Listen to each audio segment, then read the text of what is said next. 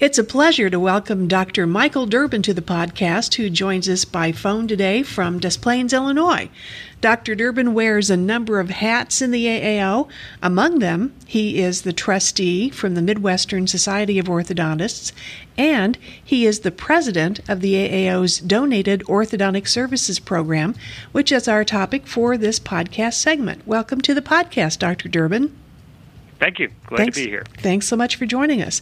Let's go back to the beginnings of the Donated Orthodontic Services Program. Uh, why did the AAO decide to create this program, and, and when did it launch?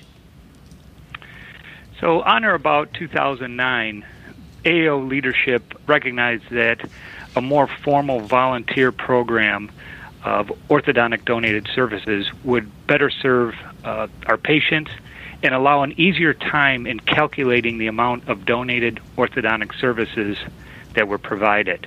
Orthodontists are generally very generous, and many doctors have treated patients for free in their offices.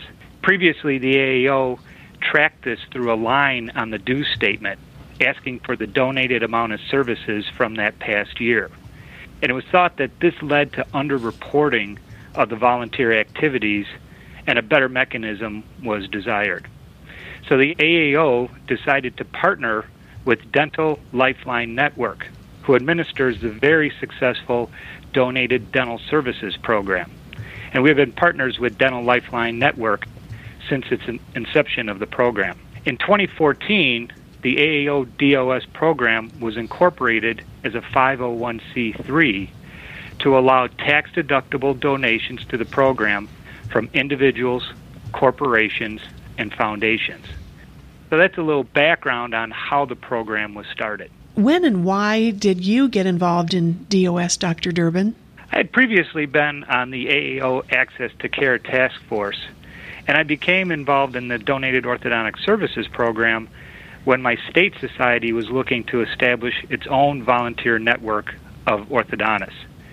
We were investigating starting our program at the same time that the AAO was establishing DOS. And I'd had experience as a donated dental services provider and thought that might be a good fit for Illinois. And as the AAO was working to develop their program, they thought the same thing. And so it worked out to be uh, in perfect alignment that the AAO chose uh, Dental Lifeline Network to, to be its partner. What is DDS and is that also administered by Dental Lifeline Network? The DDS program is the Donated Dental Services Program. And what this allows is dentists in, or orthodontists in their own practices to see patients in need. And Dental Lifeline Network is the administrator for this program. And the DDS program has chapters in almost all 50 states. So we thought this would be a perfect fit for the AAO program, which would then allow an infrastructure that was in place already to take over the, DOS program. My colleague Spencer Pope and I were named co chairs for Illinois, and we remain in those positions today. And Spencer and I worked to develop criteria for patients, as well as the supplemental materials that would be needed to start a DOS program in a state. The AAO gave assistance in coordinating the efforts of the other states so a template could be developed for other states to use when they decided to start a DOS program. Dr. Durbin, who qualifies for care under the Donated Orthodontic Services Program? When we looked at uh, developing the program, we really wanted to treat those patients who couldn't afford treatment, who didn't have access to other programs such as state Medicaid programs. So our guidelines include patients who are 200% or below of the federal poverty level, which currently is just under $50,000 for a family of four. And as I mentioned, these patients shouldn't be eligible for Medicaid programs. Now, in each state, the Medicaid guidelines are different. For instance, in Illinois, the guidelines aren't only based on financial qualifications, but also clinical qualifications. So, the clinical qualifications that have to be met in order for a patient to be covered under the state program are quite difficult to reach. And so, we have many patients who are from the Medicaid program but don't qualify for Medicaid coverage because their case is not severe enough. So these are the types of patients that we'd like to treat. You're talking about the program being organized by state and administered by state. Uh, why is that state model chosen? I think the state model was originally chosen because of the DDS program that we were basing or working off of in developing the program. So, as I mentioned, Dental Lifeline had a network in almost every state of DDS coordinators, and the original thought was to use uh, those coordinators in order to administer the program. As time went on, we realized that it was going to be easier to have central administration out of Denver, which is the headquarters location for Dental Lifeline.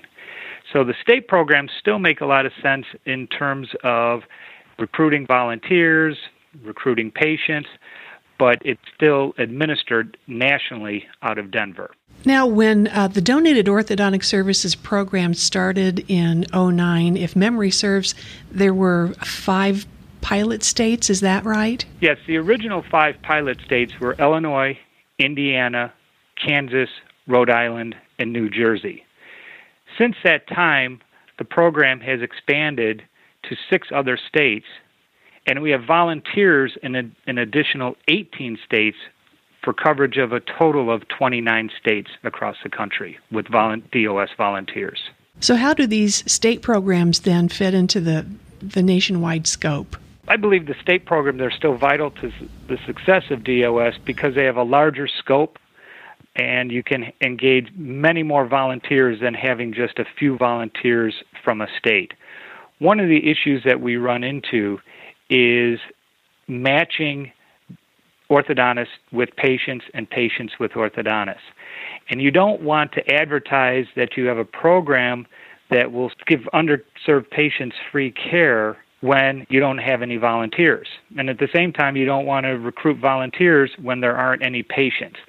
So when you have a state that takes on a program, it makes it much easier to recruit both those volunteers and those dentists. Do you have a count, Dr. Durbin, on uh, roughly how many AAO members have volunteered for donated orthodontic services? Currently, we have close to 600 AAO members who have volunteered their services to, to the underserved in their states.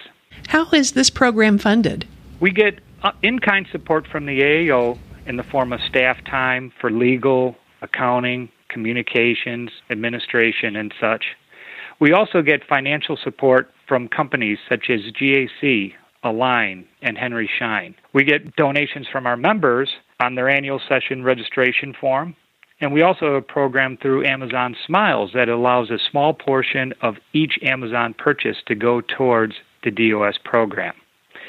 In addition, a modest $200 fee is paid by families to underwrite the administration of the program that is done by Dental Lifeline Network. And uh, so far, roughly how many patients have been served? We served over 700 families and patients with a value of $3.7 million. So obviously, we are making an impact even though the program is still in its early stages. I guess there's always room for more volunteers, though. Uh, and, and, are there patients who've been selected for care that just are, are on hold until the, a caregiver can be found? Yes, we, we can always use more volunteers. And currently, we do have a waiting list in some states due to the high demand for services. And one of the things that happens with programs with this is that once people hear about a great program like this, the patients do get drawn to it. And that's the balance that we're always trying to, to weigh is having enough volunteers and enough patients and making sure that they're getting prepared in an appropriate amount of time. Okay, I'm going to put on my uh, I'm an I'm an AAO member hat, and uh, if I'm an AAO member who volunteers for donated orthodontic services, do I have to accept the patients who are sent my way? I think this is really one of the real benefits of this program. Because the AAO was involved with developing the program from the very beginning, we were able to build the guidelines in such a way that the patients, but also the orthodontist, the volunteer orthodontist, can get the best experience possible. So the orthodontist will determine if the patient and the family are a good fit for their practice. fortunately, most orthodontists have found that the patients have worked well in their in their practices and haven't had to deny treatment to anybody. But it is up to the orthodontist to decide if he would like to treat that family or not. And if I'm an orthodontist, I want to make sure that that family really is in need. How, how do I know that, that that, in fact, is true? Again, another benefit of the program and working with Dental Lifeline Network, they have a long history of administering the donated dental services program, doing financial screenings on, on families and patients, and also really working through and talking through with the parents and the families uh, what's going to be necessary for treatment to be successful. Obviously, the patient is going to have to come into the office on a regular basis. The patient's going to have to cooperate with oral hygiene and following treatment instructions. And uh, the administrator for Dental Lifeline does a great job of working through this with the patients and the families so that everyone knows what the expectations are going into the program. Dr. Durbin, you mentioned a, a $200 fee that goes uh, to Dental Lifeline Network for their administrative uh, services. What if a family can't pay that $200? One of the things that we've done, as I mentioned, is get monies from different corporations. And because our expenses are so low at the Donated Orthodontic Services program, we're able to use those funds from those corporations to fund scholarships for patients who are unable to afford the $200. So a patient will write a short letter, uh, the short application that they sent to Dental Lifeline, and then our board reviews those applications and award scholarships based on that. Unfortunately, we're able to support many of the patients who apply for these scholarships. Many bases covered. That's wonderful. Uh, now, there are still quite a few states that don't have a formal program. So, if someone listening today wanted to start a state program, what's involved? How do they get started? How much does it cost? Yeah, the nice thing now is that many of the support materials have already been developed. So, the first step is to to make the decision that yes, we want to make a difference. We want to help our patients, and we want to help our our volunteer orthodontists really maximize their efforts. So, contacting the AAO, they'll be able to get all the support materials that they would need. Generally, I think it's best to have two volunteer orthodontists who would be willing to lead the program. And basically, that means contacting orthodontists at your state or at your constituent meetings, also working with the AAO, sending out letters to general dentists and to pediatric dentists in order to, to get new patients to come into the program. And the cost is relatively low because it's really the cost of communicating to your members and communicating to referring dentists. So we did it through mail, which probably ends up costing about $2,000 then to, to mail letters to, to dentists or mail letters to volunteer orthodontists. But if there's a more effective means outside of mailing that brings down the cost, that may actually be a better way to do it as well. And once you get the program going, we are able to communicate with most of our volunteers and even with the referring dentist through email. So the cost has come down quite a bit. You've been involved in donated orthodontic services for quite a while now. Is this for you a, a satisfying form of volunteerism, and, and what it's what's it been like for you to be a volunteer for DOS? I think we all know what the impact is of the work that we do on patients and their families. But when you have a family or a patient who otherwise wouldn't be able to afford treatment and you're performing the kind of life changing services that we do, it is very rewarding and very fulfilling. My ex- first experience was uh, a beautiful young woman with an impacted cuspid who refused to smile. And I was able to work with a local or- oral surgeon, and he did the exposure for me uh, for no charge, which was great. We were able to treat the patient and uh, the the case turned out very very nicely, and both the patient and her mom were so happy not only with the result but with the impact that it had on her life. So then she went and stopped smiling once we had finished treatment. So that was that was great, and I found it to be the kind of program because of all the back backroom support through the AAO, through Dental Lifeline Network, that it's so easy to administer and so easy to work with that it makes it even more rewarding. And it's very, uh, very little impact on the staff of the office as well.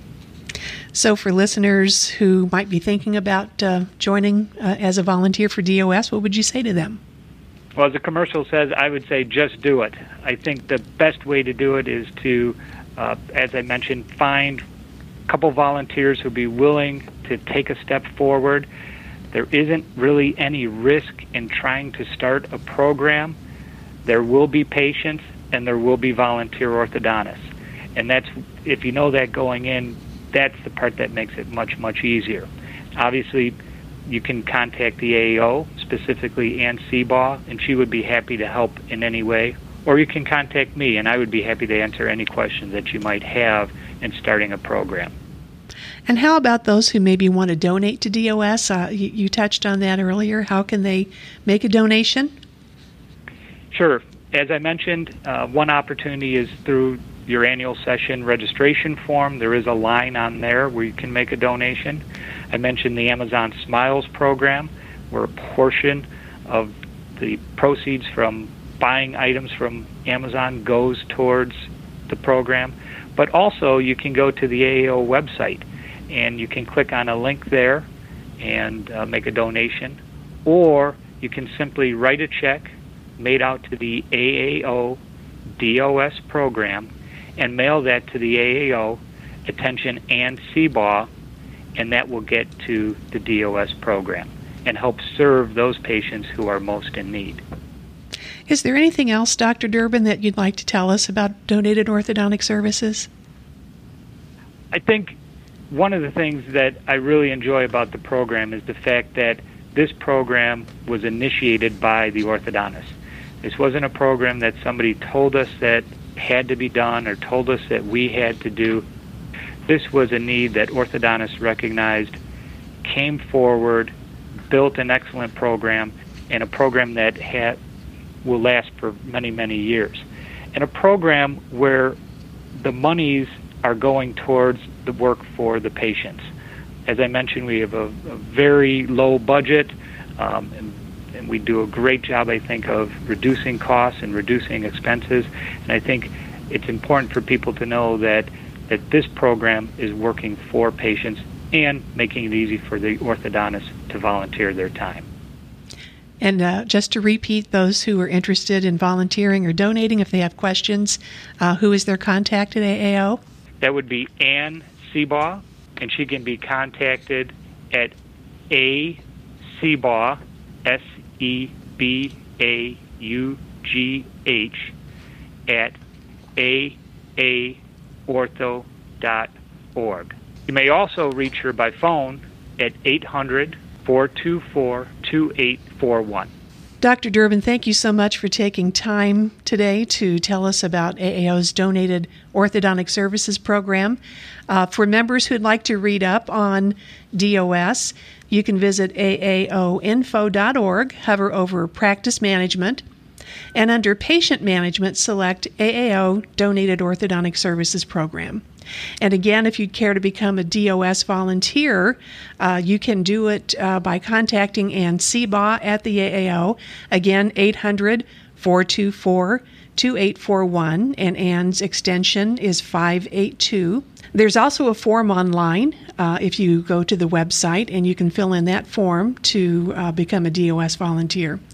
Again, Dr. Durbin, thank you so much for taking time today to talk to us about the AAO's Donated Orthodontic Services program. Thanks for giving me the opportunity to speak today. And that's Dr. Michael Durbin, the president of the AAO's Donated Orthodontic Services program.